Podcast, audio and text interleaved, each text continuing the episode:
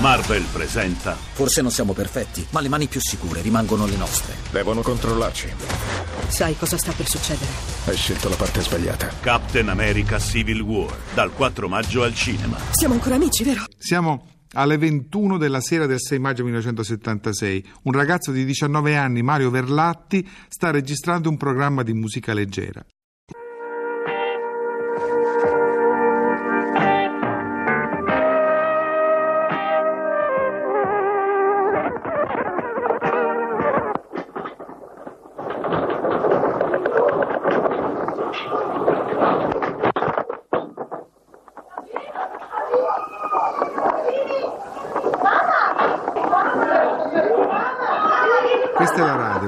È la radio sul piano della documentazione più immediata e più diretta. Avete appena ascoltato infatti la registrazione del terremoto che la sera del 6 maggio 1976 devastò tutto il Friuli centrale. Fu un sisma di rarissima violenza, 6,3 di magnitudo secondo la scala Richter, con un epicentro situato sopra l'abitato di Venzone sulla riva destra del fiume Tagliamento. Alla fine si contarono 971 vittime.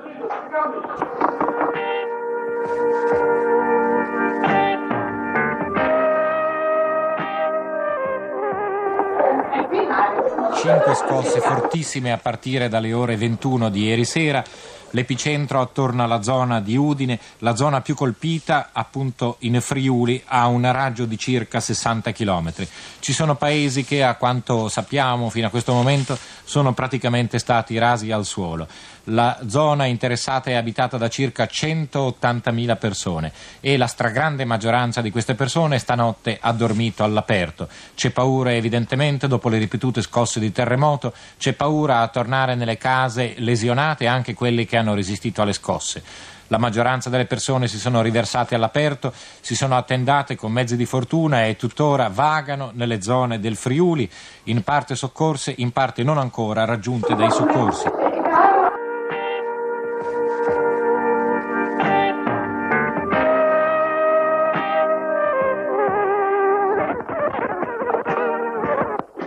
Venendo qui e osservando, non troviamo oh, nessun bambino, non ci sono giovani. No, Eh, qui- In quanti siete qui? 26 ha detto. 26, 26 siamo Tutti noi. anziani, di che Tutti- età diciamo? No, c'è anche qualche ragazza, insomma, ma bambini piccoli non ce n'è. No? Diciamo la, la popolazione in questo momento è costituita soprattutto di persone anziane di una Sì, certa sì, età. la, la gran parte siamo quasi tutti quelli che ci siamo qui, siamo quasi tutti pensionati e vecchi. Anche io sono pensionato, no? L'acquedotto è tutto rotto, la luce è tutta rotta. Eh, Insomma, abbiamo, abbiamo bisogno solo di tutto. I bilanci ufficiali, come si sa, raccolgono i dati confermati, ma notizie che ci giungono dalla zona terremotata dicono che il numero delle vittime sta salendo, si parla già di eh, circa forse 150 morti, mentre i feriti sarebbero attorno al migliaio. Vi ripeto, queste non sono notizie confermate, sono notizie che confluiscono alle nostre sedi. Una vasta zona, vi dicevo, con un raggio di circa 60 chilometri ha forse definitivamente cambiato volto. Vi do così alcune informazioni, per esempio da Spilimbergo a San Daniele, uno spettacolo tremendo, ci dicono a Valeriano l'80% delle case sono distrutte o lesionate.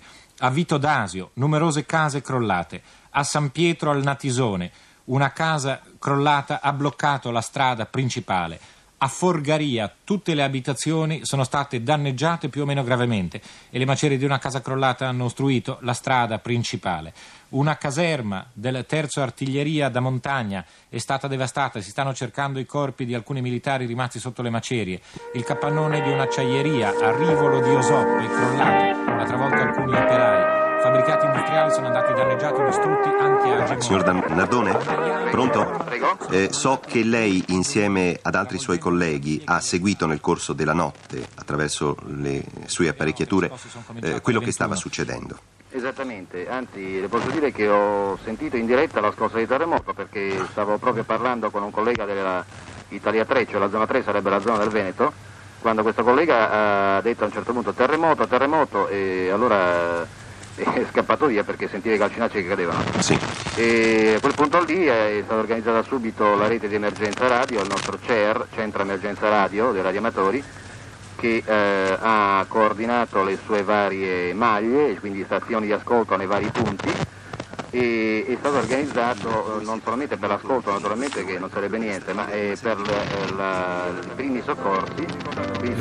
Organizzati. Una rete Dico, sono venuti, sono venuti a trovarvi fin quassù, è difficile arrivare. Ma però, ma però anche la sera il sindaco del comune, la sera del disastro, il partito e ha fatto uh, una strada eh, 16 km a piedi e ha visitato tutto il suo, co- tutte le frazioni del suo comune. Quando sono arrivati i soccorsi, signora? Beh, hanno incominciato subito.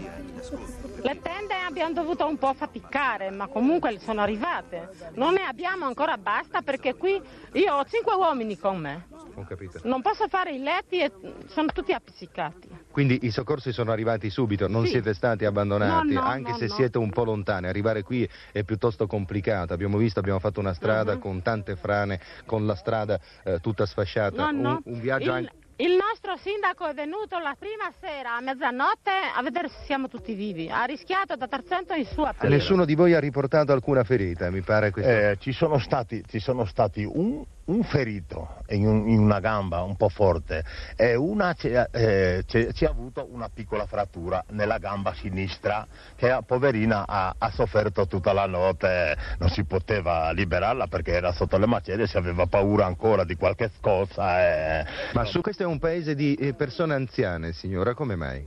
Eh, perché i giovani vanno tutti all'estero perché hanno bisogno di guadagnare i soldi. Abbiamo letto su un giornale eh, che eh, vi siete a un certo punto quasi rifiutati di accettare quello che vi hanno portato. È vero questo? No, non è vero. Noi abbiamo rifiutato la roba di bambini perché bambini non ci sono. Noi abbiamo detto che portino a dove sono i bambini. Come non vogliono niente? Noi abbiamo bisogno di tutto, non niente.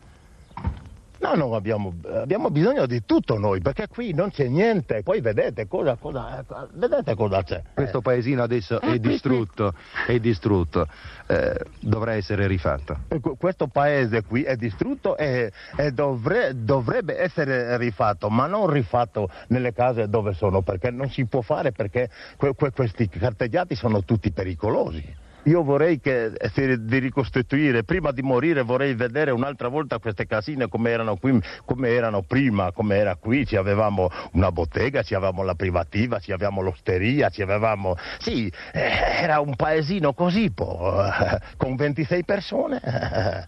E questo eh, non c'è. Tante case, quasi tutte, sono cadute, ma alcune sono rimaste e in queste case sono rimasti anche dei quaderni, dei fogli, qualche cosa che si era fatto a scuola. E allora abbiamo raccolto tanti fogli, tutta la storia di Gemona. E abbiamo dato un nome a questa raccolta, Gemona vista dai suoi bambini prima del 6 maggio 1976. Goffredo Parise è nato a Vicenza, ha vissuto eh, per lungo tempo a Venezia ed ha una casa a Salgareda sul Piave.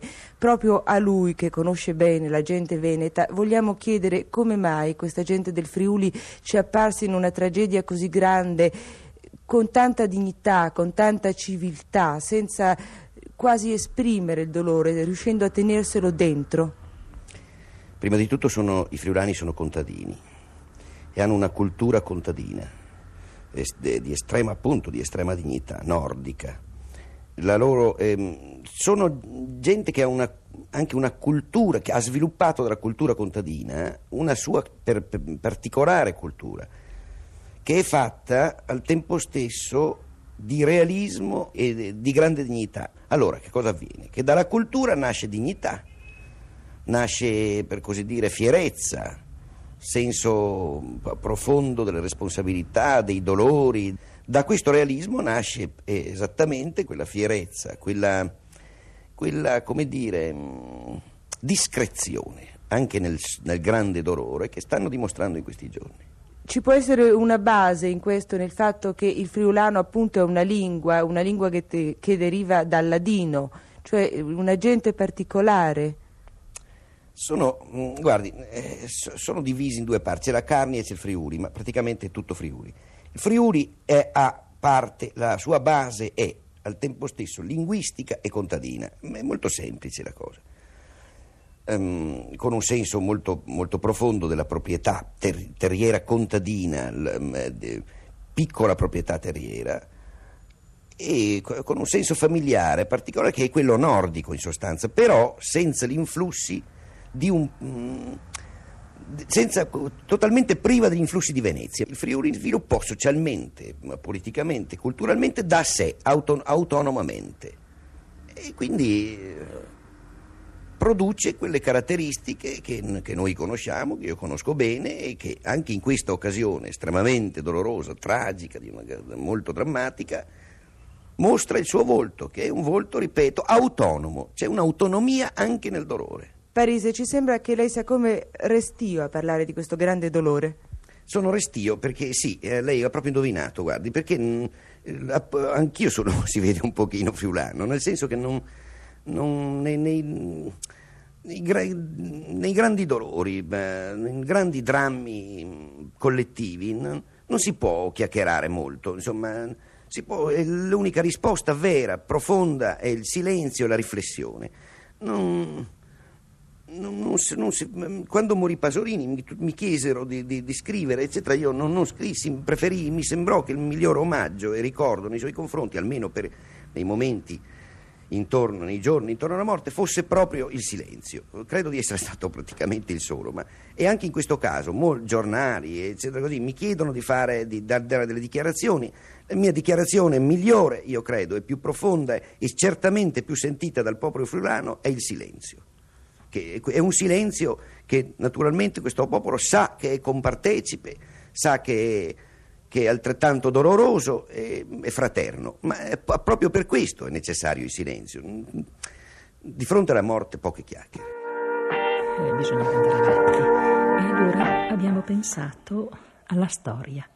La storia nessuno ce l'ha tolta, quella è rimasta nella mente di tante persone ed era giusto che i bambini la sapessero dopo, ma la sapessero, la imparassero eh, facendosela un pochino da soli. E allora ecco con tanti libri, tanti libri che c'erano venuti da tutte le parti, abbiamo raccolto tante idee, tante notizie per fare un libro che fosse adatto ai bambini, Storia del Friuli.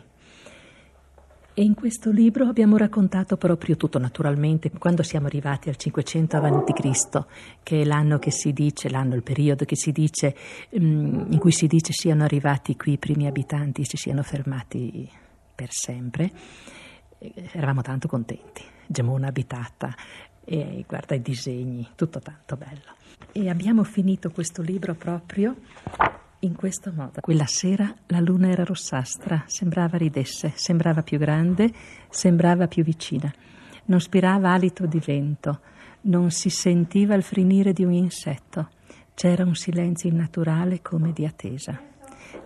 Sicuro un segnale è certamente un presagio, avrebbero detto i nostri vecchi, quelli di una volta, perché sempre quando o la luna era rossastra o quando il cielo era un pochino diverso dicevano capiterà qualcosa. Noi in quella notte non abbiamo detto niente, ma dopo l'abbiamo pensato. Abbiamo pensato che loro forse, chissà, in un certo modo e un pochino di ragione l'avevano. L'abbiamo pensato dopo perché dopo l'orologio del castello di Gemona ha battuto lentamente le nove della sera per l'ultima volta. Così finisse la nostra storia del Friuli che mm, tante persone hanno apprezzato. Pezzi da 90. Pezzi da 90.rai.it